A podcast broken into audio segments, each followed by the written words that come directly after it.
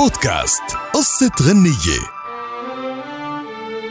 قصة أغنيتنا لليوم للسيدة فيروز وهي بعنوان سلم لي عليه وكتار من متتبعي أغاني السيدة فيروز بيجهلوا السبب وراء بعض كلماتها وبيعتقد البعض والسامعين لأغنية سلم لي عليه بأنها عم تبعت برسالة غرام لحبيب بعيد ولكن حقيقة هالأغنية بتختلف عن ذلك تماماً. فيما غنت فيروز تلك الأغنية لابنها.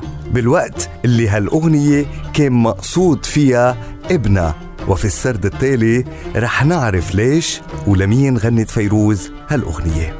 عام 1955 تزوجت فيروز من الملحن الراحل عاصر رحباني وأنجبت له العديد من الأبناء ومنهم هالي الرحباني من مواليد الستينات ويقال بأن هالي قد ولد عنده إعاقة. وهو غير قادر على النطق. لذلك قررت السيدة فيروز إنه تغني له أغنية وما طلبت من أي شاعر إنه يكتب لها الأغنية بل قررت إنه ترتجل الأغنية وتعتبر هالأغنية هي الوحيدة اللي كتبتها السيدة فيروز بنفسها. كما إن ما التزمت بقواعد كتابة الأغاني فما تمسكت بالقافية أو الوزن وطلبت من ابنها زياد الرحباني إنه يلحنها وغنتها وقالت سلم لي عليه وقول له إني بسلم عليه وبوس لي عينيه وقول له إني ببوس عينيه. أنت يلي تفهم عليه سلم لي عليه. اذا هذه الأغنية غنتها السيده فيروز لابنها الراحل هالي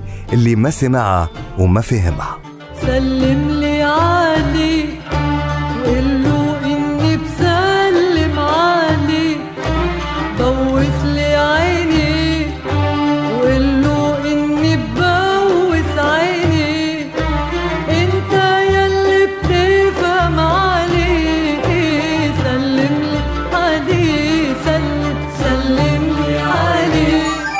بودكاست قصة غنية.